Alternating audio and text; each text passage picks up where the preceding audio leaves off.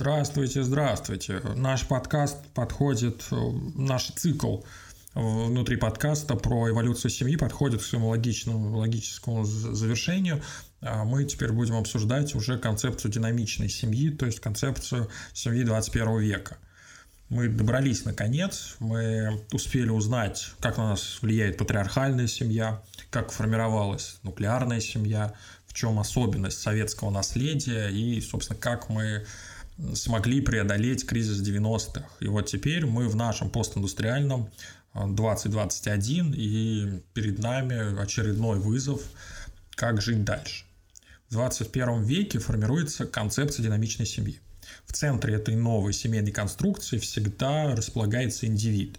Теперь у нас даже не семья для человека, а еще более независимая индивидуалистическая форма, когда устойчивая семейная конструкция, она вовсе и не обязательно для нашего развития. И мы, грубо говоря, потребительски относимся к институтам семьи. Что-то себе возьмем, а от чего-то можем отказаться навсегда. Захотим, что-то уберем или заменим. Захотим, трансформируем. Все, как мы сами для себя решим, теперь мы как бы сами ответственны за весь этот, за свою жизнь, и мы один на один с э, большим глобальным миром. А, да, это еще немножко про, один, про то самое одиночество, в котором типа все сейчас живут, э, оторванность от общества, от семьи, как это любят преподносить, и это типа пугающий фактор.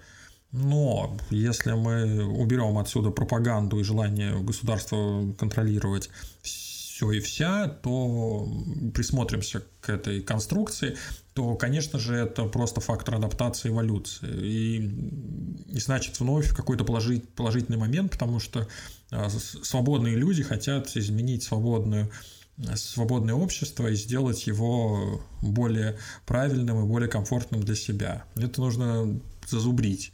Мы больше не стремимся к чему-то привязываться и строим жизнь, исходя из себя и своих целей, по той причине, что мир стал настолько изменчив и динамичен, что иметь возможность выбора и какой-то быстрой перестройки – это очень важно.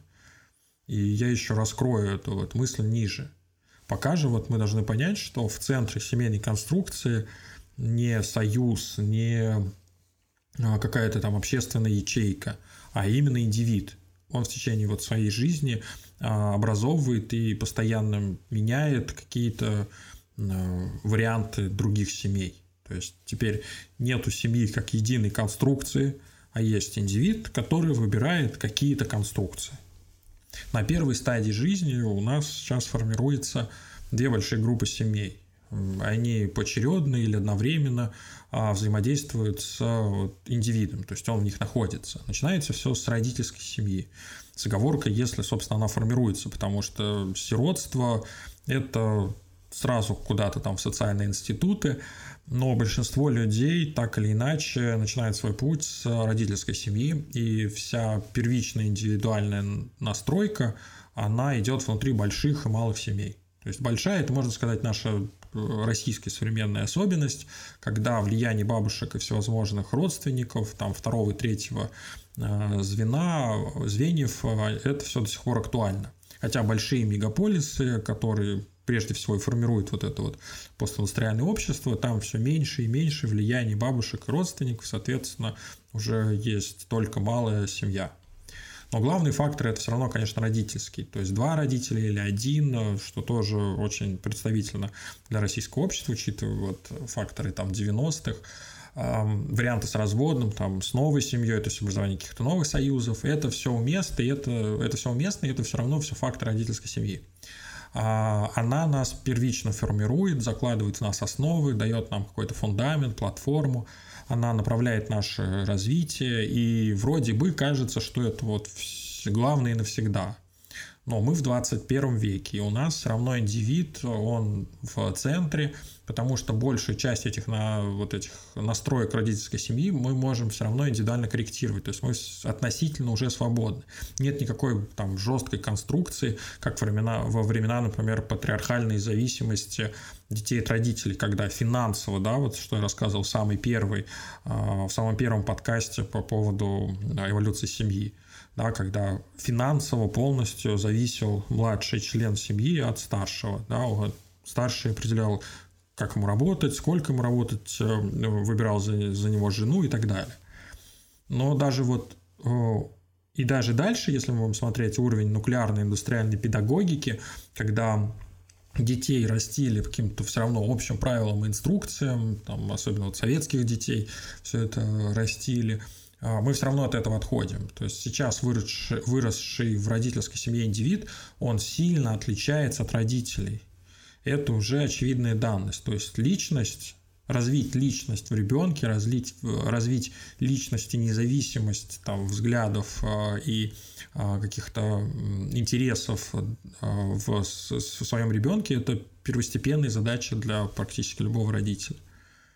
Затем уже вот в течение жизни идет взаимодействие с индивидом вот этого в семье, идет взаимодействие с социальными институтами, которым родители делегируют воспитание, уход и обучение – Тут потому что ну, вот родители, они, им сложно постоянно, э, сложно ставить э, на себя вот эту задачу быть всем для ребенка, то есть и образовывать его там и спортивно развивать, и там социализировать, э, и следить там за ним. Ну, конечно, многие питают, пытаются, это называется там интенсивное родительство, у него есть свои плюсы, свои минусы, об этом там можно отдельно говорить, но в основном все все равно делегируют э, воспитание, уход и обучение каким-то там институтам социальным, прежде всего, там, школа, садик, ну вот и так далее.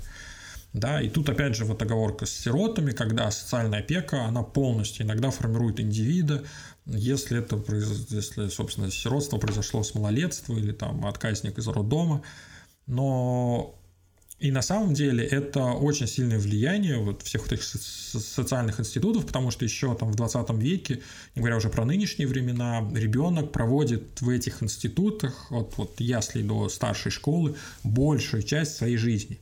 И большая часть взаимодействия, особенно социального взаимодействия, особенно взаимодействия на уровне знаний – а, идет через эти институты. То есть родитель может выбрать институты, собственно, куда его ребенок пойдет и какие знания он там получит, но само качество знаний, само качество социализации – это ответственность этих институтов, а не родителей.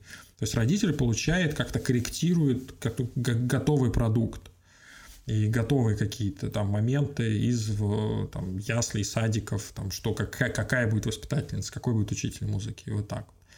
Иногда вот выбор жизненных ориентиров, а, моделей поведения, а, развитие каких-то черт характера и особенностей – это результат взаимодействия индивида с социальными институтами, а не с родительской семьей. То есть учитель вот музыки, да, он может определить судьбу своего ученика и направить его там по музыка и судьбу ее а, по музыкальному руслу, хотя там родитель, например, видит в нем юриста. Школьный театральный кружок сформирует те особенности, которые не сформировались бы, если бы взаимодействие шло только с родительскими семьями, там и малыми, и большими, там, например, все какие-нибудь военные, например, да, семья, а вот он сходил, в, пошел в театральный кружок и стал актером, потому что вот пошло такое взаимодействие, такое влияние вот этих именно социальных институтов. Получается индивидуалистская, индивидуалистическая все равно настройка. Да, то есть индивид сам сформировал это взаимодействие, оно ему понравилось, и он стал актером. Хотя родители в нем видели что-то другое да, но и родительское влияние все равно есть, потому что они определяют, э, пойдет э, ребенок там, например, на фехтование или теннис, или он там пойдет на фигурное катание, если брать там, например, спорт.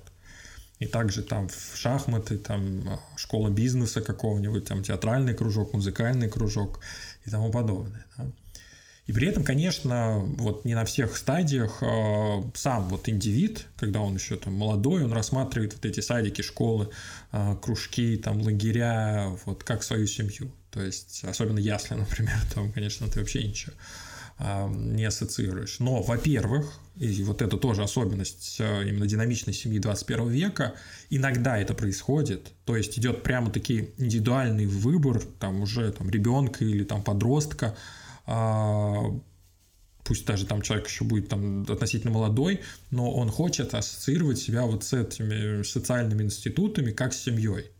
То есть это может быть, например, какой-нибудь двор, где просто близкие друзья или там спортивная секция с тренером. Вопрос в том, а, почему это происходит и какие от этого последствия. Тут вот все по-разному. То есть от вынужденного иногда ухода от влияния родителей, потому что ну, мы как-то рассматриваем, что родители, они только хорошие, они только там какие-то хорошие позитивные моменты вкладывают в детей, но это же не всегда так бывает. То есть иногда ребенок, э, там, подросток вынужденно уходит от влияния родителей, потому что у него оказывается какое-то, там, например, психологическое давление или там даже физическое давление, или он просто не согласен с какой-то моделью достаточно жесткой конструкции, которую выбирают родители, потому что а, родители, ну, ну, там могут, например, сказать тебе, ты там будешь только военным, ну, условно говоря, Ничего плохого нет в военном, но некоторые там э, дети не хотят быть военными, и вот, э, да, там это происходит. Или там для России актуальнейшая проблема – это алкоголизация молодых семей. То есть из-за низкого уровня жизни а, семьи с детьми, они, как правило, с несколькими, например, детьми, они, как правило, находятся в статусе малоимущих, там до 60%, а то и выше. Соответственно, идет какая-то маргинализация, алкоголизация. Соответственно, дети тоже не очень хотят ассоциировать себя с этой родительской семьей и пытаются где-то найти. Но бывает и позитивный перекос, да, то есть когда родители осознанно а, уходит от э, своего влияния в сторону вот э, влияния институтов. Это как раз адекватный современный тренд, э, на нем вот я чуть позже еще остановлюсь. То есть родители не просто делегируют там садику и учителю какие-то полномочия, но поддерживают эти полномочия и уступают свои какие-то функции более, а, скажем так, более, более профессиональным воспитателем, потому что все-таки для достижения современных целей а, уровня родительства, когда вот ты просто как бы родитель, ты родил ребенка, и вот он сам как-то там растет, его мало. Да? А вот есть профессиональный воспитатель, там тот же учитель музыки, он профессионально занимается музыкой, он знает, как развить карьеру, а, музыкальную карьеру сына. Отец не знает, да, там мать не знает, ну, если она, они не занимались этой музыкой. Соответственно, они делегируют там воспитание, режим дня, там еще что-то там в спорте, там распорядок дня там, у тренера да, ну и так далее, да, то есть это происходит. Даже школа и классный руководитель, он сильно влияет на там развитие ребенка. Потому что вот это самая требовательность к воспитанию и то, сколько всего, собственно, нужно вложить в современного ребенка, эти факторы, они постоянно нарастают, нарастают. Мир все сложнее и сложнее. Родительство все сложнее и сложнее. Оно тоже динамичное. Нужно и образовательную, даже какую-то научную базу вложить в ребенка, и коммуникативные навыки развить, и социализировать его вот максимально. А еще там актуальнейшая э, тема с э, адекватным подходом к здоровью, к росту ребенка, к его вот развитию как э, организма, по большому счету. Этот подход, он сильно отличен от того опыта, личного опыта родителей, который есть там, у поколений советских граждан, у поколений там, граждан 90-х тем более там от э, опыта там бабушек и дедушек, которые там наследуют какие-то совсем там около патриархальные вещи. Медицина, ее стандарты вот 20-25 лет назад, и сейчас это разные эпохи. Там, диета, питание, физическая активность, все это, э, все это нуждается в постоянных апдейтах. И сейчас это все происходит быстрее и быстрее. То есть, если родители не апдейтнули, то ребенок, соответственно, может вырасти, ну, как бы не очень развитым, не очень социализированным. На рынке труда, там, в обществе он будет в менее выигрышном положении. Это факт. Это не какая-то там история, это факт. Не доразвил, не додал, все, ребенку сложнее. Да, и, соответственно, ребенок, он уже понимая это, он тянется к тем, кто дает больше. То есть получается, что даже если семья будет э, условно, если вдруг она захочет стать такой профессиональными, стать такими профессиональными родителями, которые постоянно только и делают, что употребляют всю самую актуальную информацию, следят за развитием ребенка там 24/7, то они, конечно, все равно не справятся с тем количеством актуальных данных для развития индивида в 21 веке, потому что это целые институты, то есть институты, да, то есть большая, большой массив данных. Ты должен кому-то научиться доверять. Ты должен роль родителя тут вот выбирать информацию, фильтровать ненужное, да, то есть совсем дичь не надо, да, чтобы вот этого не было, как лишний э, лишний шум. Ну, в принципе, так и совсем, да, то есть вся информация, которая в тебя поступает, есть вот этот фоновый шум, который нужно убирать, чтобы хоть как-то фильтровать э, адекватность, и, потому что адекватность, она тоже сегодня одна, а завтра другая, потому что появились какие-то новые данные, все, пора все, всего меняться. Но самое важное, это, конечно, то, что вот это центрирование и зацикленность на ребенке а, начинает экономически ухудшать положение семьи. То есть, потому что не может э, экономически и социально, а зачастую психологически э, вот, развиваться сам родитель.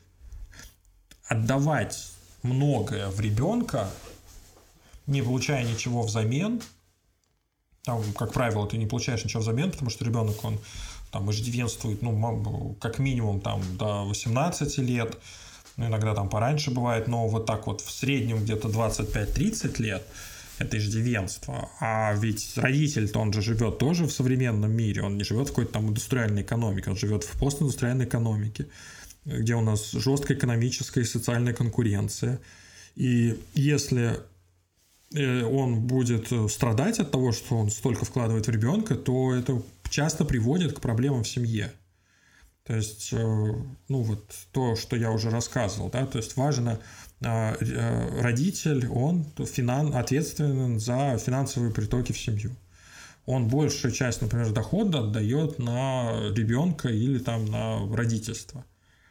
И вроде как правильно, да, то есть так и надо. Но возникает проблема, потому что если он не вкладывает большую часть денег в себя, то он, э, ну, как бы теряет свое место на рынке труда. То есть он теряет свой человеческий капитал.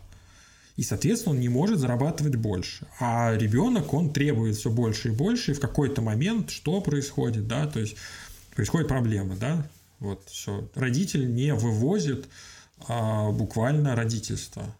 Потому что вот такая сложная модель – это экономика, с ней ничего не сделаешь, то есть просто не попрешь. Можно стоять с протянутой рукой в сторону там, э, государства и просить побольше льгот и всего остального, но это тоже не вариант, потому что государство взамен у тебя заберет там суверенность, еще что-нибудь, еще что-нибудь, и плюс еще непонятно, сегодня оно дает, завтра не дает. Да, вот так э, родительство это же 10, там, 20, 30 лет, там, да, еще больше – то есть надеяться на то, что вот через 20-30 лет государство будет тебе что-то давать, ну, как-то не очень это. Но большая часть на него идет, но опять же вопрос в том, а, что мы наследуем. То есть мы наследовали советскую систему, когда это работало, потому что это была индустриальная экономика, и родитель в родился, закончил институт и получил образование инженера, он всю жизнь проработает этим инженером и будет прекрасен, полезен и так далее. Сейчас инженеры никому не нужны, ну потому что как бы инженер должен постоянно меняться. Инженер в 25 лет, он должен отличаться от инженера в 35 лет, в сторону того, что в 35 лет он должен быть более квалифицированный, более а, крутой и так далее. Ну вот так получается, да. А если он не будет таким, то инженер, который там новый 25-летний, его заменит. Ну, в общем, это уже такая демографическая проблема рынка труда, назовем ее так. Но еще помимо вот этой всей финансовой стратегии, которую очень сложно вывозить, э, вывозить родителям, есть еще психологическая проблема, потому что полное погружение в ребенка, а, оно часто бывает формой эскапизма все-таки от каких-то внешних проблем, э, которые никуда не деваются, собственно, с э, родительством, то есть, опять же, родитель, он индивид, у него есть свои проблемы личностного характера. От того, что он завел ребенка и типа образовал какую-то родительскую семейную связь, его личные проблемы никуда не делись. Вот. И ты должен быть ответственен за то, что ты все-таки сам по себе и как бы вот, как, как, как бы сложно это ни звучало, но вот да, то есть твои личные проблемы будут влиять, собственно, на ребенка, это все будет усугубляться и так или иначе ударит уже и по ребенку, и по семье. То есть э, эскапизм в сторону семьи и надежда на то, что родительство – это твой там, личный путь, это не самая выгодная стратегия, просто потому что личный путь, он личный, это сам по себе – Получается, что какая-то наиболее действенная, адекватная модель, чтобы заложить в ребенка и современное развитие, и минимизировать его риски со здоровьем, и создать какой-то прочный образовательный фундамент, при этом не потеряв свою личную индивидуалистическую надстройку, свое личное развитие, свою там карьеру, личные интересы, а, это вот, да, делегировать, максимально делегировать воспитание, развитие каким-то узкопрофессиональным специалистам или вот группам этих специалистов, чтобы здоровьем занимались хорошие врачи и ученые, а не бабушкин опыт или там, ну, если бабушка там не профессор биофака, хотя тоже это нужно апдейтнуть ее образование по методичкам 80-х, лучше не надо никого лечить. То есть э, обучением должны также заниматься профессиональные институты и кафедры, которые также получают какое-то постоянное развитие.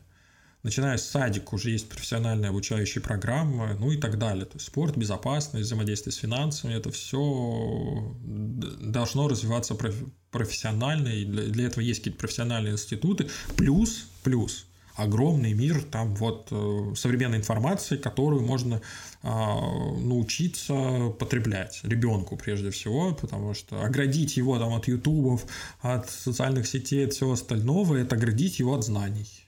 Вот. Научить его в этом а, потребляя в этом получать что-то полезное для его развития, индивидуалистское, да, то есть если он хочет смотреть аниме, пускай смотрит аниме, это там тоже есть в этом смысл, может станет художником или еще чем-нибудь, там же нет разницы между аниме там, и каким-нибудь сериалом по ТНТ, да, там примерно одна и та же гуманитарная нагрузка, которая вот примерно про одно и то же.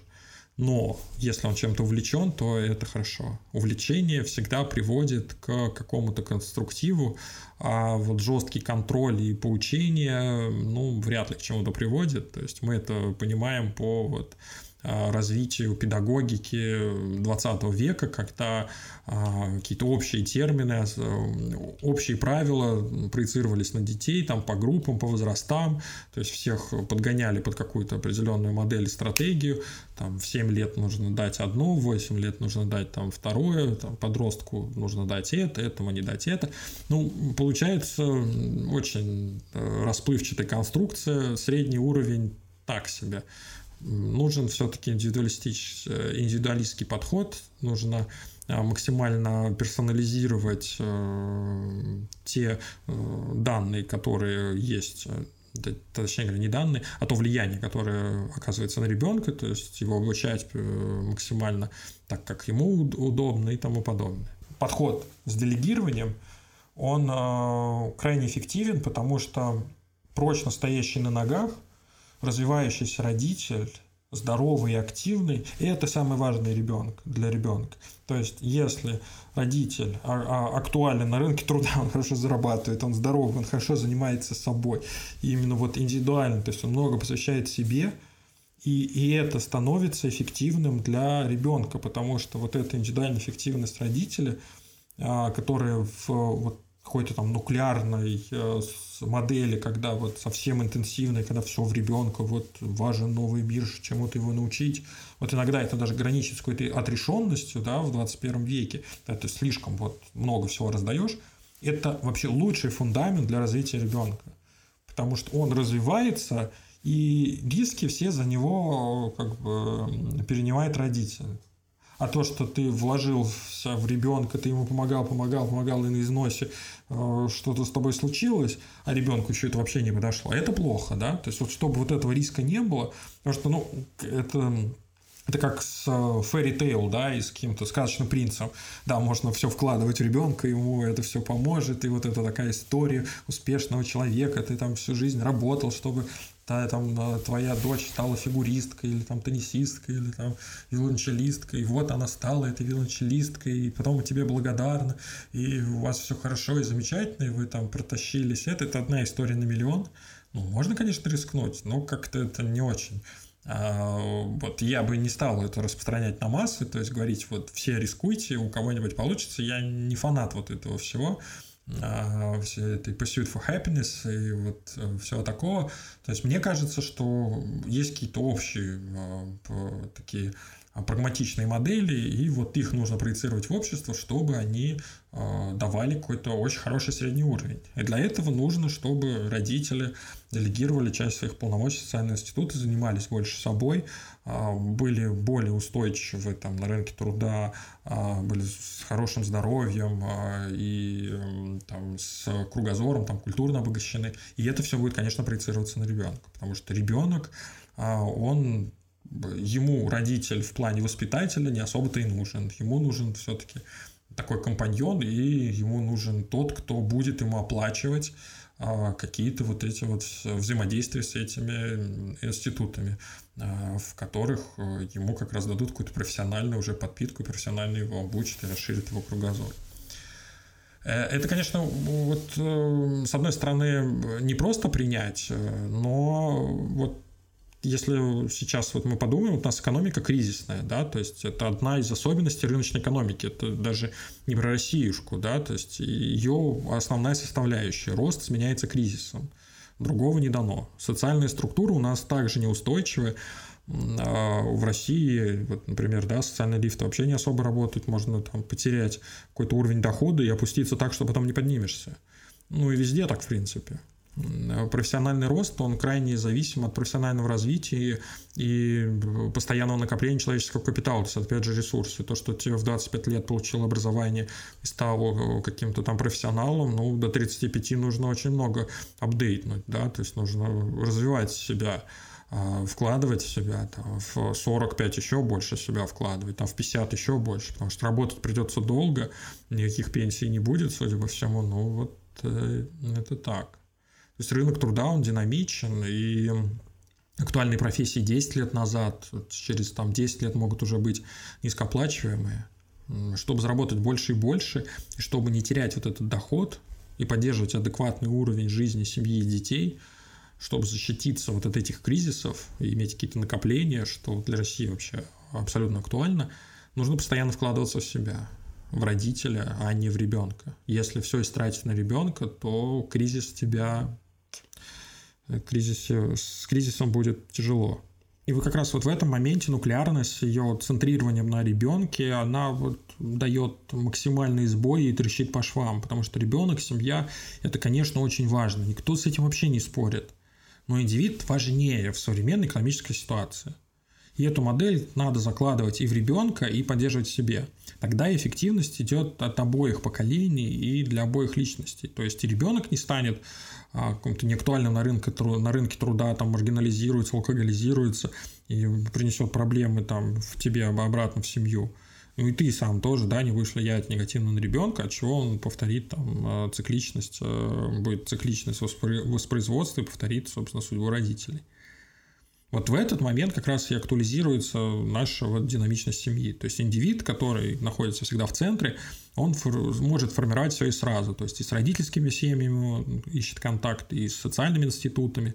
Это очень крутая эволюционная модель, как, потому что если будет какой-то только один устоявшийся тип семейных отношений, а, то он не сможет отвечать вот всем вызовам современного мира. И тогда человек э, потеряется, а, и не будет иметь возможность какой-то индивидуальной настройки того, как ему дальше жить. А, ведь со временем так или иначе начинает формироваться первая индивидуальная форма семейных отношений, а, когда происходит переход от родительской семьи к самостоятельной семье, к самостоятельной семье. А, есть даже физиологическая, на самом деле, зависимость, то есть наш мозг, э, наша ассоциативная лоб, лобная кора должны заработать так, что мы из формы подчинения и обучения перейдем к форме принятия самостоятельных решений. И там в лобной коре это так и называется, там центр воли и инициативы, сложный момент для родителя, когда еще вчера послушный ребенок, которым, возможно, было манипулировать и хоть как-то руководить, он вдруг начинает что-то сам решать и постоянно решать вопреки родительским словам, то есть он обучается, он проверяет на прочность а, вот эту свою, свой центр воли инициативы, и сейчас эта стадия типа молодеет, э, и там только с 13-14, и уже с 13-14 лет дети начинают там всерьез определять свою дальнейшую судьбу. Ну, это не... На самом деле, это, конечно, не физиологически он молодеет, не так, чтобы там дети современные отличались там в разы от детей 20 века, э, так быстро не меняется это все. А просто возможности появились, и современный мир, он предоставляет подросткам там в 13-14 лет уже какие-то возможности индивидуалистской, индивидуалистической настройки и плюс возможности там, зарабатывания денег, например. а, для формирования каких-то там личных увлечений, там через интернет, там а, освоил какую-то программу через компьютер и можешь себя там продвигать на каких-то площадках, там, опять же, вот эти тиктоки и все вот эти современные социальные сети, в этом нет ничего плохого, этого ни в коем случае не стоит бояться, наоборот, стоит радоваться. А, ну, бояться не нужно, потому что современный мир, он достаточно прогрессивен, и в 13-14 лет подросток получает огромное количество информации, достаточное количество информации, возможно, даже большее количество информации, чем его родитель э, там за год, а, просто потому что родитель как бы живет уже в достаточно ограниченном э, мире, он типа все знает, ну это тоже особенность мозга, да, там в определенный момент после полового созревания мозг перестает э, быть любознательным, потому что лучше полагаться на опыт. Но вот э, до этого ребенок абсолютно потребляет все, и э, главное, он вовлекается в эти все процессы, они ему интересны, он уделяет им много времени и внимания, и они очень быстро его сейчас могут натаскать. То есть уровень какого-нибудь там, э, не знаю, там специалиста в 15 лет, там блогер, геймер, активист, там научный специалист и финансист, это вообще не прикол. То есть это адекватный тренд, да, среда, в которой можно обучаться и которую можно преобразовывать вот этим своим обучением, она сейчас открыта и доступна. И дети, конечно, туда с удовольствием лезут, им интересно этим всем заниматься и развиваться. И, в принципе, не важно, что тебе 15 лет и 35 лет. Вот Э, сейчас как бы ни один профессор Гарварда, там, Оксфорда и прочих суперкрутых институтов с уверенностью не скажет вам, в каких областях деятельности нужно развиваться вот здесь, сейчас, чтобы это было актуально там через 20-30 лет.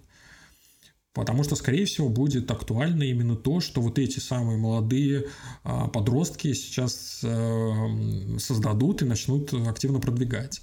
А этот фактор посчитать практически невозможно. Нужно быть внутри вот этой среды, нужно быть внутри, ловить волну, что называется. Да. Еще для родителя очень важное понимание, что вот в этой переходной фазе происходит как раз индивидуальная настройка то есть самостоятельное обучение. Именно этому индивиду, оторванному от родительской семьи, ему и жить дальше.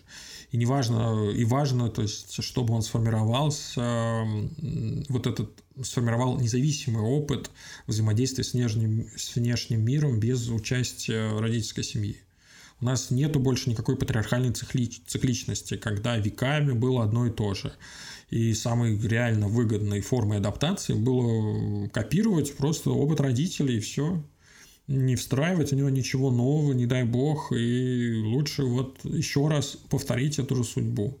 Сейчас это не работает даже на уровне одного поколения. Даже индустриальная городская жизнь, вот эта вот нуклеарная обособленность, даже она постоянно меняется. И единственный важный опыт, который родитель может дать, это именно опыт постоянного вот изучения этой динамичной среды. Не какие-то жесткие рамки, вот мы будем жить только так всегда, а именно пластичность, то есть умение адаптироваться за счет постоянного потребления новой информации, за счет постоянного развития вот этого индивидуального и обособленного. Еще есть последняя фаза вот этой динамичной семьи, она ключевая для всей нашей темы, это фаза серийной моногамии как последовательности партнерских отношений. То есть до этого была там родительская семья, какое-то индивидуалистское развитие, ну вот теперь мы вступаем в какое-то в общество, да, то есть мы выбираем отношения с другим человеком. Мы сейчас вот находимся в той стадии индивидуального выбора, когда мы можем себе позволить, а, позволить выстроить целую цепочку партнерских отношений. Это, ну, впервые это вот одно из э, ноу-хау такого вот, вот этого постиндустриального мира. И мы с этим с удовольствием пользуемся. То есть, начиная еще буквально там с первых зачатков сексуального поведения, где-то в подростковом возрасте, мы формируем постоянные, краткосрочные или там более-менее длительные партнерские союзы. Они не все про брак и семью, но они всегда про настройку наших индивидуальных форм брака и семьи. Мы примиряемся, мы настраиваем, перенастраиваем удобные для нас формы отношений патриархальный вариант был, что за тебя решили, вот, другому отдана, и будешь век ему верна, э, и все, да, раз и навсегда. Нуклеарный выбор в СССР – это когда все равно был ограничен отсутствием разводов и достаточно жестким контролем в начальной фазе выбора. Еще ничего про себя не знаешь, про другого не знаешь, в отношения особо не вступал, потому что там, ну, секс э, равно был брак э, все остальное, и там нужно сначала было стать каким-то там членом советского общества, чтобы с этим выйти а, в брачный союз, но вот как только все себе что-то узнал, чуть-чуть совсем узнал, все, надо сразу вступать в отношения и строить их, собственно, всю жизнь, потому что, опять, разводимости нет никакой. И, опять же, детей растить и все вот это. То есть сама форма этих отношений это был не индивидуальный выбор, индивидуальная настройка, а вот коллективный свод правил и норм, которым нужно было обязательно следовать, иначе было порицание. То есть никакой суверенности у семьи не было. Сейчас другая ситуация, выбирай, что хочешь. Да, хочешь на всю жизнь, э, живи в браке, там, рожай детей, что хочешь, делай. И причем, чтобы не в тягость тебе это было, и вот с какой-то обязательной удавкой на шее, когда там вот э, порицание общества, там, а вот именно что в радость, как осознанный выбор. То есть всю жизнь прожил, у вас все замечательно сложилось, вот живешь э, счастливый, все хорошо. А если не получилось, но то, то это тоже как бы часть этап и, эволю, и эволюция твоя личная. Можешь перейти к какому-то другому а, партнерскому союзу, пожалуйста. Хочешь в раннем возрасте начать отношения и вот выстроить какую-то очень серьезную модель, там, родить ребенка, хочешь попозже, тоже вперед. То есть Э, хочешь перекос на социальный статус и карьеру и быть вот в этом смысле индивидуалистом, ну, пожалуйста, тоже это можно сделать. Хочешь без детей, тоже, пожалуйста, child-free развивается во всех формах. Почему бы и нет? То есть всегда есть возможность что-то настроить, перенастроить, начать заново, сменить один вариант на другой. То есть для этого есть э, современные а, инструменты, да, то есть я говорил вот кодекс, э, семейный кодекс 1996 э, года, который принял Российской Федерации, он позволяет тебе и повторно зарегистрировать отношения, и разводиться, и регистрировать детей без брака, и там регистрировать детей там в повторном браке, ну и так далее. То есть у тебя есть э, какое-то поле для маневра. Плюс экономика позволяет обоим партнерам, если они там вошли или вышли из отношений, и, плюс есть у них дети или нет, э, хоть как-то поддерживать э, там свою семью, новую, старую, вот так вот. Сейчас ты все решаешь сам. Ты индивид, ты в центре. То есть тебя ничто не ограничивает, кроме твоего личного выбора и права, вот, собственно, другого индивида на этот самый личный выбор. Да, это последнее, кстати, очень важно, да, потому что я что-то решаю сам и уважаю выбор другого. Это вот главная формула. И почему это так важно? Потому что это позволяет вам обоим оставаться при своем личном выборе. То есть, если есть соответствие ваших целей, планов и понимание того, как э, вы двигаетесь, то окей, живем, дружим, образовываем семью, какую нам надо и сколько нам надо этих семей, а если нет, то расходимся, двигаемся дальше. Но как было вот это индивидуальное движение, как был ты сам, сам, сам по себе, э, как оно было такое прямолинейное, так оно и осталось. То есть приблизилась какая-то прямая или отдалилась, твое личное направление не меняется. А это важно. Ну, вот одна из проблем а, разводов – это а как дальше жить, я привыкла жить в семье. Я вот привыкла всю себя отдавать семье, или там всего себя отдавать семье, и вот что, что мне делать дальше, мне, я не знаю, что дальше делать. Ну вот не надо закладывать эту модель вечной конструкции изначально, потому что она вот, разводимость высокая. То есть мы э, начали весь этот цикл, потому что это случилось. То есть э, меня, меня вот ругают иногда за то, что я э, слишком много уделяю время э, там разводов, говорю, что развод это нормально, вот почему я там не проецирую какие-то эти, а потому что это уже случилось. То есть уже случилось, что каждый там третий брак становится развод, да, каждые вторые отношения, ну такие там краткосрочные, краткосрочные, это разрыв.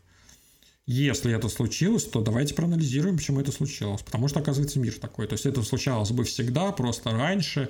Для этого были какие-то патриархальные, потом там советские, там а, неопатриархальные и прочие надстройки, которые не давали людям разводиться. Как только это все слетело, а, люди стали разводиться. Вот и все. То есть так вот происходит. Мы такие вот индивидуалисты, поэтому. Но при этом мир стал лучше. Соответственно, ну вот, значит, значит это эволюция. Примерно вот так вот. И в чем же тут преимущество? Вот в том, что любое пересечение, пересечение вот этого личного движения, как нам показывает опыт патриархальных надстроек, э, как показывает опыт советской семейной политики, опыт там западных форм, там, например, женской дискриминации. И это все ведет к невозможности перенастройки. Тебя захлопнули в отношениях, и все. Там вы не сошлись с мужчиной а, или женщиной, у тебя там случился кризис карьеры или здоровьем, и все. Да, ты осиротел, и все. Никакой возможности изменить ситуацию, повлиять на нее у тебя нет. И вот начиная еще с формы там родительской семьи, ты родился в определенной семье и все навсегда. Ты будешь жить только по ее законам и не сможешь выбрать что-то сам и сама. Вот эта возможность коррекции, перенастройки – это и есть развитие, это и есть эволюция. Это и есть главное достижение динамичной семьи 21 века. Ну, вот уже в следующей части, в последнем подкасте на эту тему – а, я расскажу про заключительные тезисы, и мы еще раз проговорим все самые важные характеристики семьи 21 века. Но на сегодня, я думаю, хватит. Пока, до свидания, подписывайтесь на подкаст, распространяйте его. Спасибо за обсуждение. А, всех очень люблю. Пока-пока.